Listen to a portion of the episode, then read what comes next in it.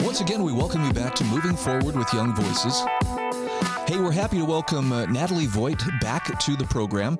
Um, Nathalie, it hasn't been that long since we had you on, but some folks are going to be meeting you for the first time. So take a moment, tell us just a little bit about who you are and what you do. Yeah, so my name is Nathalie. I'm a freelance contributor, writing contributor, and I went to UF, to the University of Florida. I studied political science and history. I also got a minor in philosophy. Not that that's super important. Um, but I'm based in Switzerland right now, and I'm excited to be a part of the Young Voices program. Well, I'm looking at an article that you had published in counterpunch.org, and it's interesting because I just was having a conversation with some folks the other day about um, there's there's a lack of confidence in the Supreme Court. Some people are really having um, doubts. Can we trust the court? Is it time you know that that uh, that maybe we we create a, a, code of conduct for the court? And your article addresses this that there are concerns about the ethics of members of the Supreme Court. Help set the stage for us. Where do those concerns come from? Is, is it just Clarence Thomas and his relationships with his friends and you know some undisclosed trips and things? Things like that, or does it go deeper? It goes deeper. So Justice Samuel Alito was also implicated in some ethics scandals, and then just now it was uh, there. Just now they released a ProPublica published some uh, another uh, update to the Clarence Thomas case. I'm pulling it out right now and they say he has attended at least two Koch donor donor summits. So the Koch brothers, the conservative um, brothers who donated billions of dollars to conservative co- causes. And just four days ago, literally September 22nd, they're saying Thomas had met he attended two of those summits and they're you know the koch brothers have brought multiple cases before the supreme court and then also they implicated uh, Justice Sonia Sotomayor in um, for selling her books, kind of like um, uh, using her position in the Supreme Court to to sell her own books, and Justice Alito. So it's not just Thomas. There seems to be a history of ethics violations in the Supreme Court. Was that a concern historically? I'm just I'm curious. You know, can we go back, you know, to to the Supreme Court from the country's founding, and and find that there were similar concerns? Is this more of a recent uh, development? I believe it's more of a recent development. I would have to check the the full history of uh, all the Supreme Court justices, but um, there would have been more news about it, like if it had been going on in the past. So it seems to be more of a recent development due to the lack of ethics rules in the Supreme Court, the lack of a formal and constitutional uh, requirement for them to to to to have ethics rules, and in a sense they seem to be above the law because there's no legal requirement for them to to have an ethics committee or to have an oversight panel. They seem to be exempt from the law. Nathalie, that's something you actually point out in your article. Um, the Supreme Court's the only court in the country that doesn't have an official code of conduct. And it makes me wonder why didn't the founders include that? I, I mean, I'm not asking you, please tell me why, but that's curious, isn't it? Because other courts, it seems like that's the norm. But for the Supreme Court, you know, given its its stature, it seems like that would have been uh, kind of a necessary thing. Yeah, I'm not exactly sure. I can't go back and I I wish I could speak to the founders today, but I'm thinking it might be because they wanted the Supreme Court to be completely isolated from politics, from uh, uh, yeah anything to do with Congress and all these political um how do I say it? Like the outside influences. Yeah, exactly. And in this sense, they wanted them to be completely independent. Um, so even though it seems like that, because they put so many checks uh, and balances on other on other uh, on the other branches, it seems like they would have done this here. But at the same time, I can understand maybe why they would have done that, really to maintain that independence from the political. Um, how do you call it? Like you said, the political influences. And there are the plenty. Day. There are plenty of those influences at work in, in Washington, D.C. Mm-hmm. So, what is the likely solution? Um, what uh, what do you see as, as a likely path forward to address those concerns? Yeah, I think they should establish a an independent oversight panel. Um, I think that would be the best thing. Um, that way, they have a third party observing whether they maintain impartiality, institutional impartiality, and whether they're they can hold the, each other accountable for ethics violations. So, even though that's not explicitly mentioned in the Constitution, I think it um, it's it uh in, in terms of the spirit of the law and what I think the founders would have wanted would obviously be to have to hold them accountable as well. Um, so I think definitely an oversight panel is needed here. And and if you wouldn't mind, just kind of walk me through where would they draw the members of that oversight panel? I have this concern. Is this is the reason I'm asking? Um, it seems like politics is so ubiquitous; it's just everywhere. Um, where are they going to find people that you know aren't politicized in one way or another. I'm sure it can be done. I'm just not sure where to look.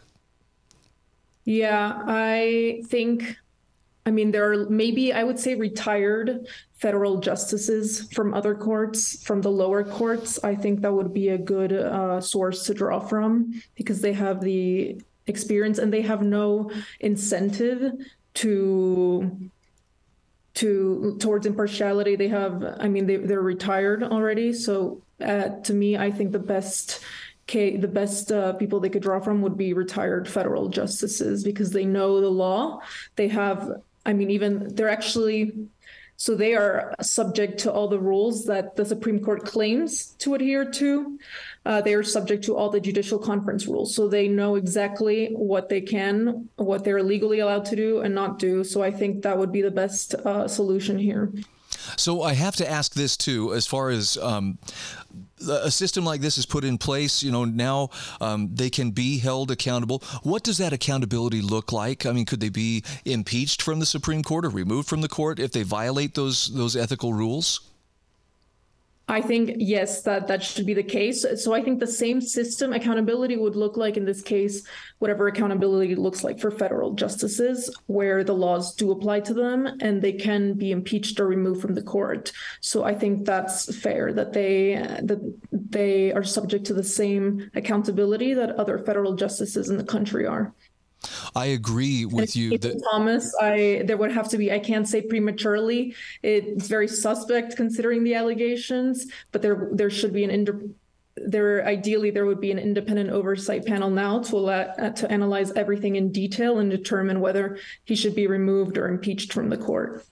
I agree with you that uh, there should be transparency and there should be accountability.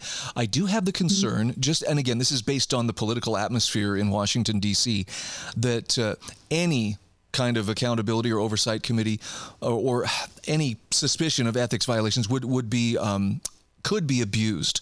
And and I don't know if is that something you'd like to address? Uh, how do we keep people from from building mountains out of molehills? You know, just to try to get well, we don't like that justice, or we want to get a more um, progressive justice on the court. So let's see if we can get rid of this one. It just seems like it, it, it could open the door to spurious claims. Right. Um, I think if there was a way to ensure that the the justices that are chosen have a history of nonpartisanship that they don't they, they aren't actively involved in any politics. I think that would be one way. I'm also thinking there could be a second uh, committee to oversee but I, I don't know if that gets too complicated. But i would also say if the laws are or maybe if we keep those federal justices anonymous and within their work or within their evaluation of the justices, I would like to say that they should not be able to speak to the press like they should maintain anonymity and that should be a rule that they aren't allowed to to reveal who they are and to speak to the press about it because that would definitely uh, um, uh, affect impartiality. Okay, one more question. We've got about one minute left, and and that question is. Uh, is is part of this due to just the whole political atmosphere in Washington? It seems like everything is much more intense, much more polarized and volatile than it was. I, I am just wondering, Nathalie, in your opinion, was the Supreme Court ever supposed to be a, a lightning rod of sorts? You know, for for the kind of intrigue that we see today? Uh, could I just ask, what do you mean as part of this stew? Yeah, um, I, I, I, am just curious if uh, I, I'm wondering if the Supreme Court uh, is is affected by political atmosphere outside of just its own existence. I mean, it, it seems like right. it seems like everything has become more politicized, and I don't know that.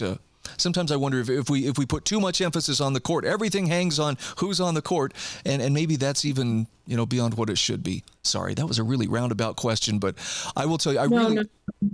I, I, truly yeah, appreciate I, uh, I, appreciate your article. We're we're up against the clock here. For people who want to follow your writing, Nathalie, where can mm-hmm. they find you, and where can they find you on social media?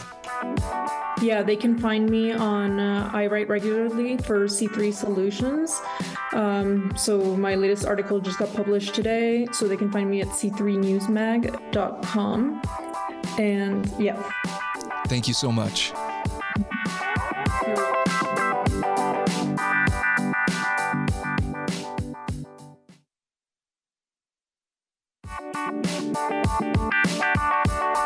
Welcome back. This is Moving Forward with Young Voices, and we are happy to welcome Noah Gould back to the program.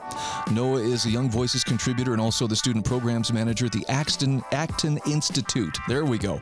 Noah, good to see you. Thanks for having me, Brian.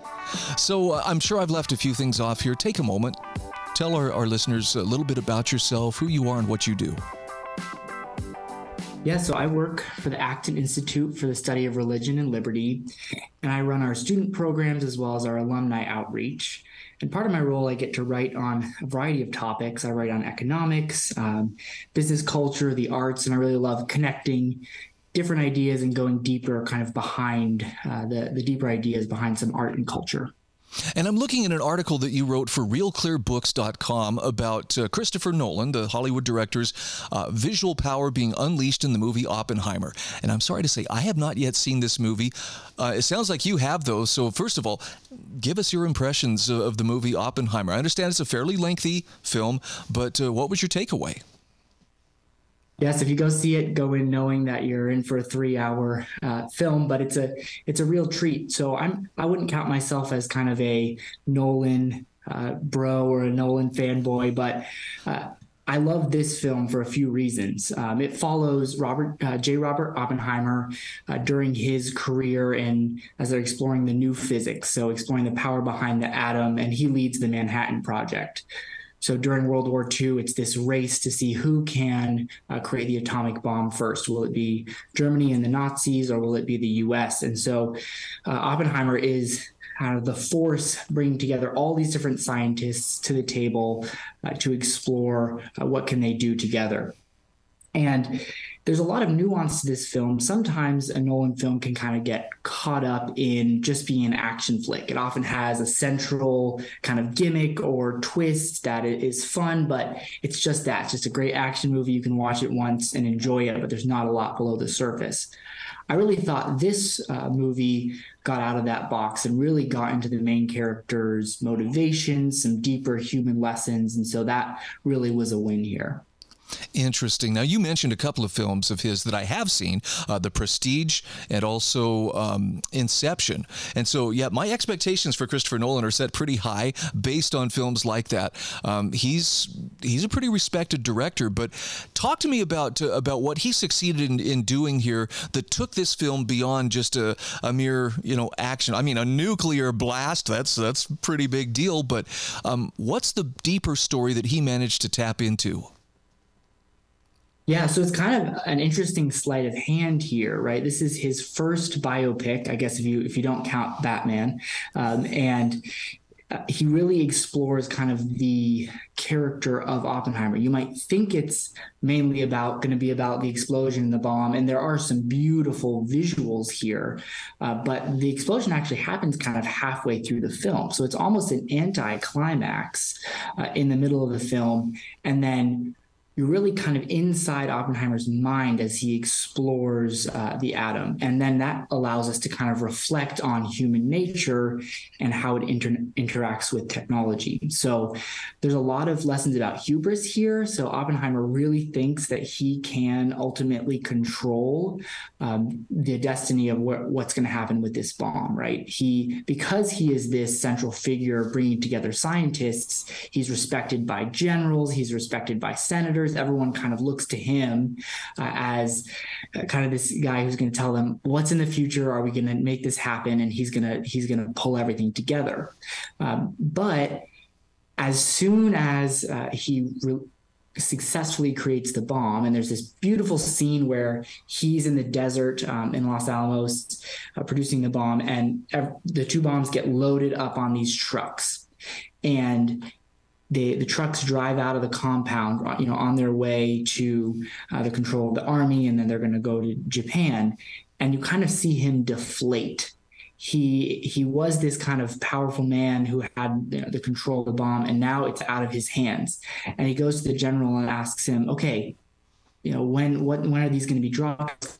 next?" And the general kind of says, "We'll let you know when we let you know." Wow. And so all of a sudden, he doesn't have power and he finds out on the radio with the rest uh, of the US. So I think that allows us not just for Oppenheimer's hubris, but to kind of reflect on this is really a universal human condition here of thinking that we have ultimate control. I love it. Okay, now, now you got me thinking I, I, need to see this sooner than later.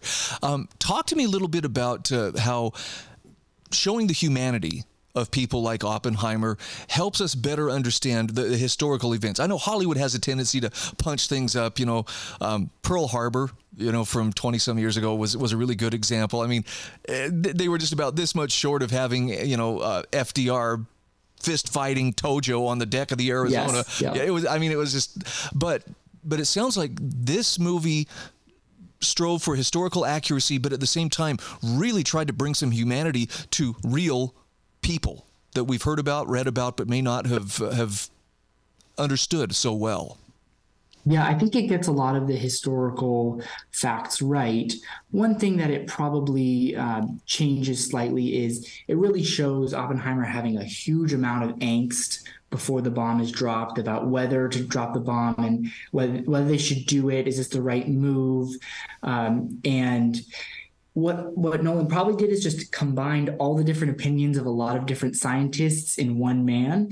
Oppenheimer in the historical record seems to have more angst after the bomb is dropped and more regret afterwards where he kind of uh, campaigns against um, nuclear proliferation so that's maybe one one thing we could quibble with but as far as the historical narrative, we see how I think there's some balance to that decision that they had to make to, to drop the bomb. We see, uh, you know, Oppenheimer basically says, "Well, if we don't do it, the Nazis will," and so there really isn't a choice here. So, so that is what a lot of people during that time thought. But then I think it also uh, grapples with the the fact of the bomb dropping and what that means for us as humans in a, a real way, a, a, powerful way. And it uses um, the visual medium to do that one way that it balances the historical facts versus kind of the subjective experience of Oppenheimer, and this is a classic kind of uh, a Nolan trick, is um, he uses color, and whenever the the movie's in color,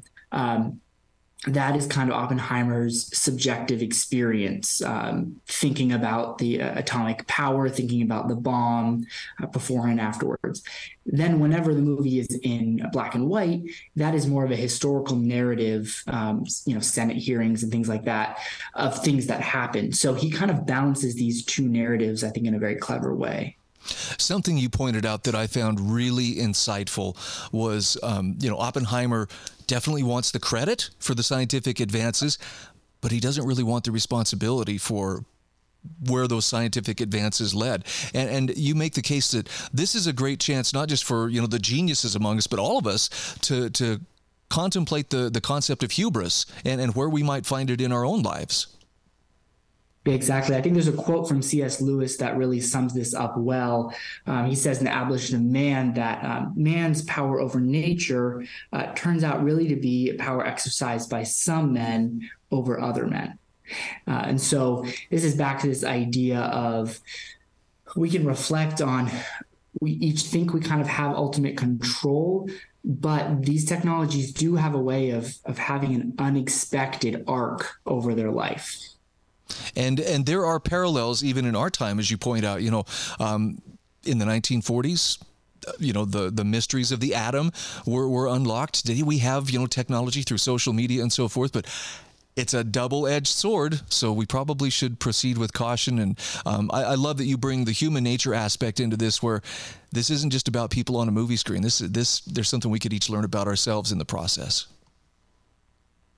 Yes, exactly. Technology can change some things and it can make our lives better, you know, change our quality of life in, in some good ways. But we I think we do need to remember that human nature, some of these fundamentals just will not change depending on the whims of this technology or that technology.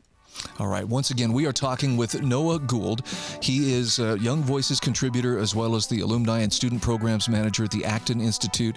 Um, Noah, for folks who want to follow you, uh, where can they find you on social media? Where can they follow your writing? Yeah, so I have a, Substack that I'm working on setting up, so you can subscribe to that at gouldstandard.substack.com, or you can find a lot of my writing on acton.org.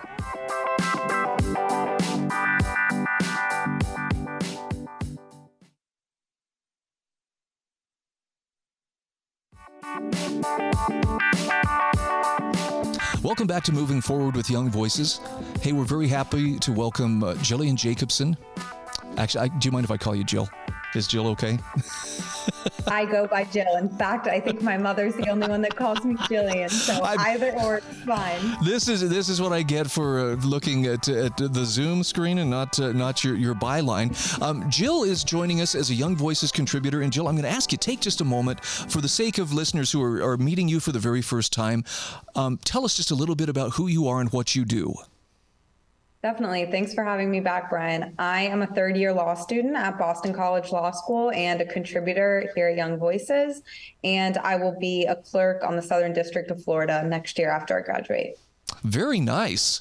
Well, I'm looking at an article that you have written that's been published in Newsweek about theft by another name. It's time to fight back against civil asset forfeiture.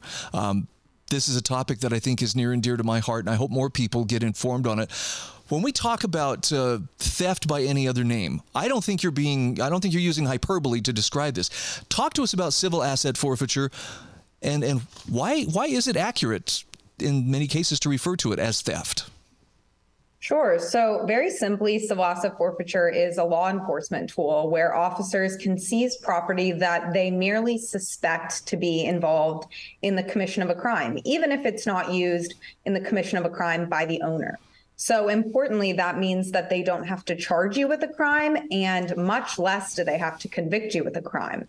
So what oftentimes happens is that they seize property that they suspect was involved with in a crime, uh, but then criminal proceedings never follow. So people are innocent, and their property is in custody of law enforcement, and they have to take it upon themselves to initiate proceedings to regain it.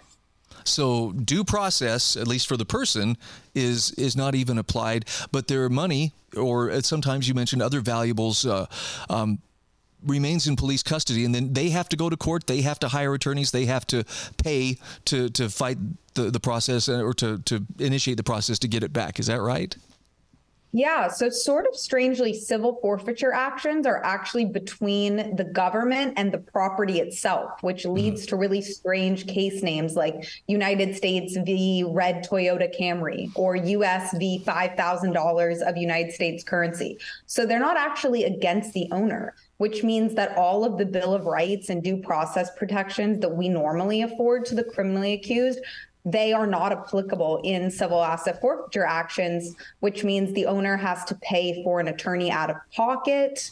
Um, and lots of other you know protections that we normally envision people are entitled to under our constitution you give the example of a new york resident uh, crystal starling as, as an example of what this looks like would you mind recounting her story Certainly. So, briefly, Crystal Starling owns a hot dog stand in Rochester, New York, and she was saving up to turn it into a full fledged food truck when cops seized her life savings under civil forfeiture. The brief backstory is that her then boyfriend was being investigated for drug crimes, which he was later acquitted on, but they searched her apartment in connection with that. And they seized her money, thinking that perhaps it had been involved with his criminal activity, which it hadn't. But she initiated an action to get her life savings back, as one would. And a U.S. attorney told her that she couldn't start the proceeding until her boyfriend's criminal case had been acquitted or, you know, was over one way or another. So she waits around and he's finally acquitted and she reaches back out to the government and she says, you know, I'm ready. This is my time. I've been waiting for my life savings and I'm ready to get it back since I haven't done anything wrong. And they say, well, I'm not sure who told you that, but the filing deadline is over. Your opportunity to have reclaimed your property has long passed. And Crystal Starling did not have an attorney. She did not have anyone else helping her. And she relied on, you know, a member of the Justice Department that told her that she needed to wait. So, long story short, the Institute for Justice stepped in and helped her appeal. And now she has another shot to get that property back. I'm sorry, my blood pressure just uh, jumped a few points there in hearing uh, this is happening though on a much broader scale. So th- I mean, people could say, "Well, that sounds like an isolated incident," but it's really not. When we talk about civil forfeiture, I mean, give me give me a rough figure. How many billions of dollars in money and assets are, are taken from people like this? Yeah, so since 2000, the government has seized oh, more than $68.8 billion mm. from Americans through civil forfeiture. And in Crystal Starling's state alone in New York, they law enforcement's generated 20 billion dollars since 2000 from civil forfeiture. So this is by no means an isolated instance. It is somewhat unique in that this is a large amount of money. Most times law enforcement seizes small amounts of cash or a phone or things of that nature, which insidiously enough make it it's it's a disincentive to go fight it in court because hiring an attorney costs more than the property's worth. But this is a widespread issue irrespective of the amount of money that's often seized. Wow. And and just just so we can can make this clear people who find themselves you know on the receiving end of this don't always have to be, you know, drug mules, you know, running money for the cartels or anything like that. It could just be people who, for whatever reason, maybe I don't trust banks and I'm saving, you know, for my annual inventory buy. I'm a florist or whatever. But if I have, you know, uh, what police consider a large amount of money and it is found, it, it can be taken. And really, you know, if you don't know your rights, you're kind of stuck. I think you hit on what makes civil forfeiture civil forfeiture because we have to remember there's also criminal forfeiture, which is the main way the government seizes property who from the criminally involved. For example, if I go out and rob a bank and I steal a bunch of money from that bank and I drive away in a getaway car and I'm convicted of bank robbery and I'm going to jail. They can seize the money that I stole from the bank and my getaway car through criminal forfeiture because there's a charge and a conviction. These are only the circumstances where they're seizing property they suspect to be involved without charging or convicting anyone. And again, you, you point out most people really don't know what to do. I mean, look, if if they're not a criminal, it's not like they're trying to hide it. So they'll probably naively go along with requests. Well, do you have large amounts of cash in the car, or you know, jewelry or things like that? And they may unwittingly open their mouths and and put themselves in danger of having that taken under civil forfeiture. Definitely. And there's a large portion of people for whom their property is seized and they aren't even the ones in direct possession at the time. They're called innocent third party property owners, where they loan their car to their son or their boyfriend who takes it out and it's seized through civil forfeiture. And they're not even there to witness the seizure. Man. Now, I know some states have actually taken steps to, to dial this in. Um, tell me about, uh, you know, are, are, there still workarounds? In other words, do, do, do the, the federal law enforcement agencies like the DEA and others sometimes give police a workaround if their state prohibits taking of property in this fashion? Yeah, so there's state civil forfeiture and there's criminal civil, I mean, there's federal civil forfeiture, and they act concurrently. So while there have been a lot of state reform efforts, that doesn't affect any forfeiture that's seized under federal law by the DEA or the FBI or the ATF. This all is under federal law, um, which has experienced very little reform. There's a current bill called the FAIR Act that's before Congress right now that has the power to make some serious reform. But on the state level, it is a completely separate system. There are times when they interact with one another, but you can largely conceive of them as two separate systems working uh, concurrently. And you mentioned in your article that, that some of these agencies actually stand to, to pocket some of the proceeds that they confiscate from people, which to me seems like a, a very terrible incentive to be looking for large amounts of cash and so forth, um, where, where really no crime exists. Yeah, moving away from the civil liberties aspect and on to sort of the separation of powers and governance aspect, agencies are supposed to get their funding from the legislature, right? Not from Americans' pockets. And when law enforcement is padding their budget, buying weapons and increasing their salaries and things of this nature with the budget that they're increasing from civil forfeiture, naturally humans respond to economic incentives, whether we would like to admit it or not. On some level, this encourages police to forfeit more property than they might otherwise. It's been a couple of years, but there was actually like a, a an ABC 2020 news magazine program um, some years ago, and I want to say this was in either um, Tennessee or maybe South Carolina, but it was a, a fairly well known drug corridor, but literally police agencies, state trooper versus sheriff deputies fighting over who gets to pull somebody over because they were looking for cash to confiscate. I mean, it was it was a little bit ridiculous and not just a little bit sickening. So I certainly agree. So, Jill, tell me this again. Um, in in the case of, of Miss Starling, she is going to have another chance, thanks to the Institute of Justice, Institute for Justice, to to uh, to get her money back. Um, where can we follow this, or what's a good source to follow this case? Yeah, definitely. You can look um, her lawyers, the Institute for Justice website. That is a great place to find it. The Second Circuit held that she'll be held to what's called a goods cause standard, which basically means procedural hiccups like this, as missing a filing deadline, so long as they're not made maliciously, won't preclude her from being able to fight for her property back.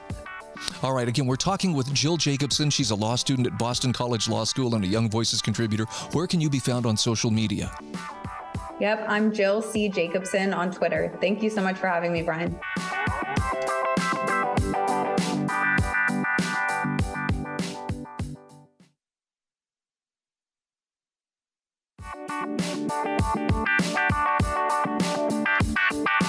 Welcome back. This is our fourth and final segment today on Moving Forward with Young Voices. Hey, I'm happy to introduce to you Shakira Jackson. She is a Young Voices contributor. Shakira, very happy to have you on the program. Would you mind just taking a moment to tell us about who you are and what you do?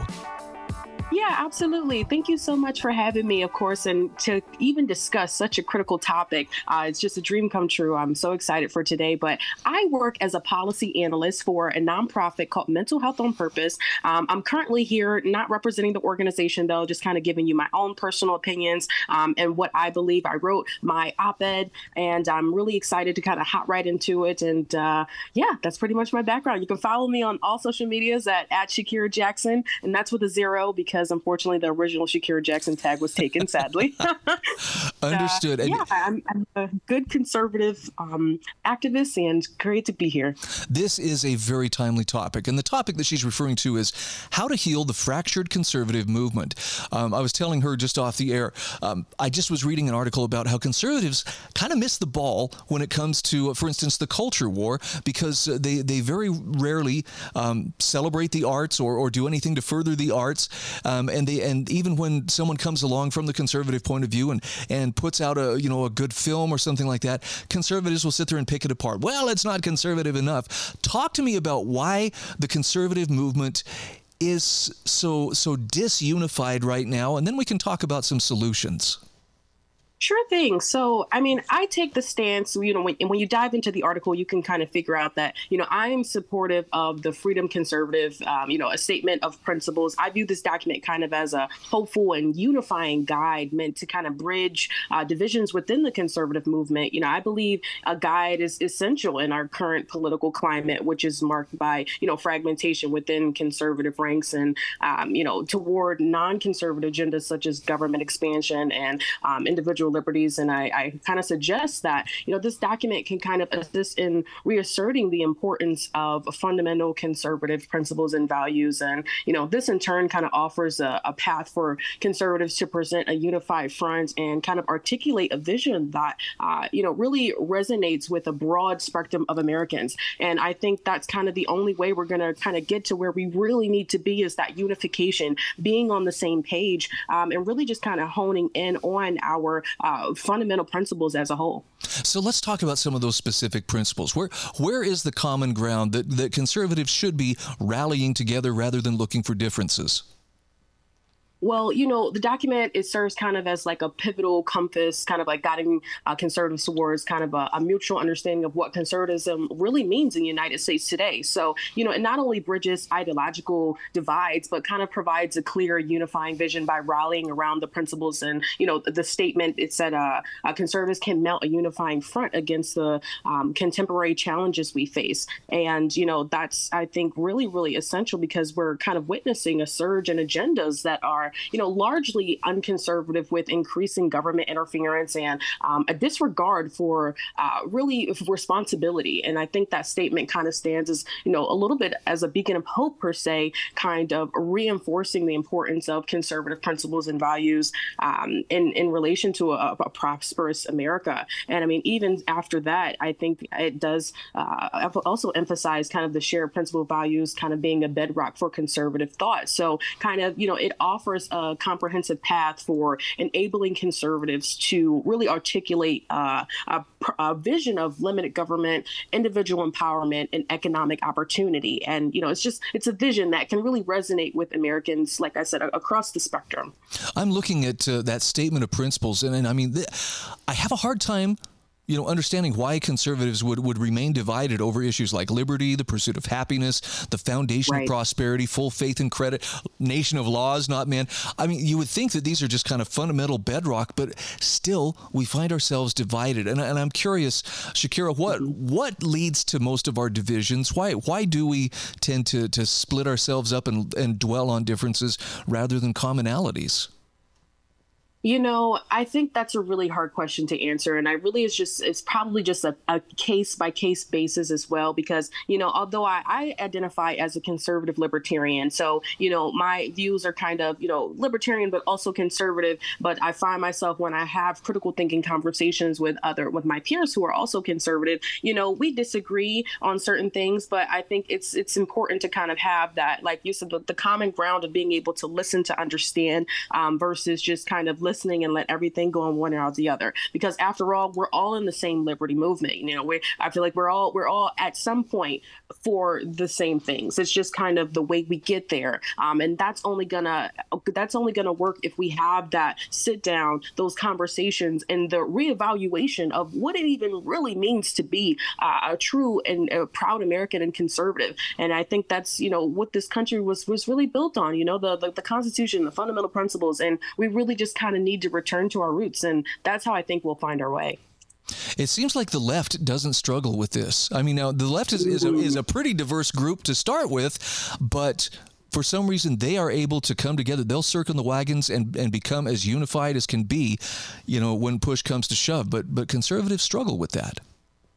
Yeah, I 100% agree. And you know what? That's probably why we are where we are with the the voting and the polls and you know who's being elected right now. I think it all yeah. is just one big circle. Um, and I think the the left definitely does, a, I guess, a great role in kind of looking out for one each other a little bit more. I find you know when things go left for for other conservative, even th- thinking to the political world, right? Where for conservative candidates and uh, you know Republican candidates, when things go left, we're kind of like, all right, well, I guess it's time to pack up and leave. I find the left, they'll they'll stick up beside, you know, they'll stick beside their their people. You know, Kamala, she trashed Biden in the and you know their their debate going back and forth. And then the guy he elects her as his, you know, VP. So it just comes to show, you know, it's, it's it's they're they're they're they know the game, right? So it's it's really I think a strategy. I always like to say, you know, there's a method to the madness, but I don't necessarily think that we should even try to mimic what the left is doing because it's more so just they're power hungry. I think, as I mentioned, you know, earlier when I when I was talking about bridging the gap, making sure we acknowledge, um, you know, the vision within the vision, like I said, is that individual empowerment and economic opportunity. So if we can return to that, I think, you know, I, I see a bright future for our America.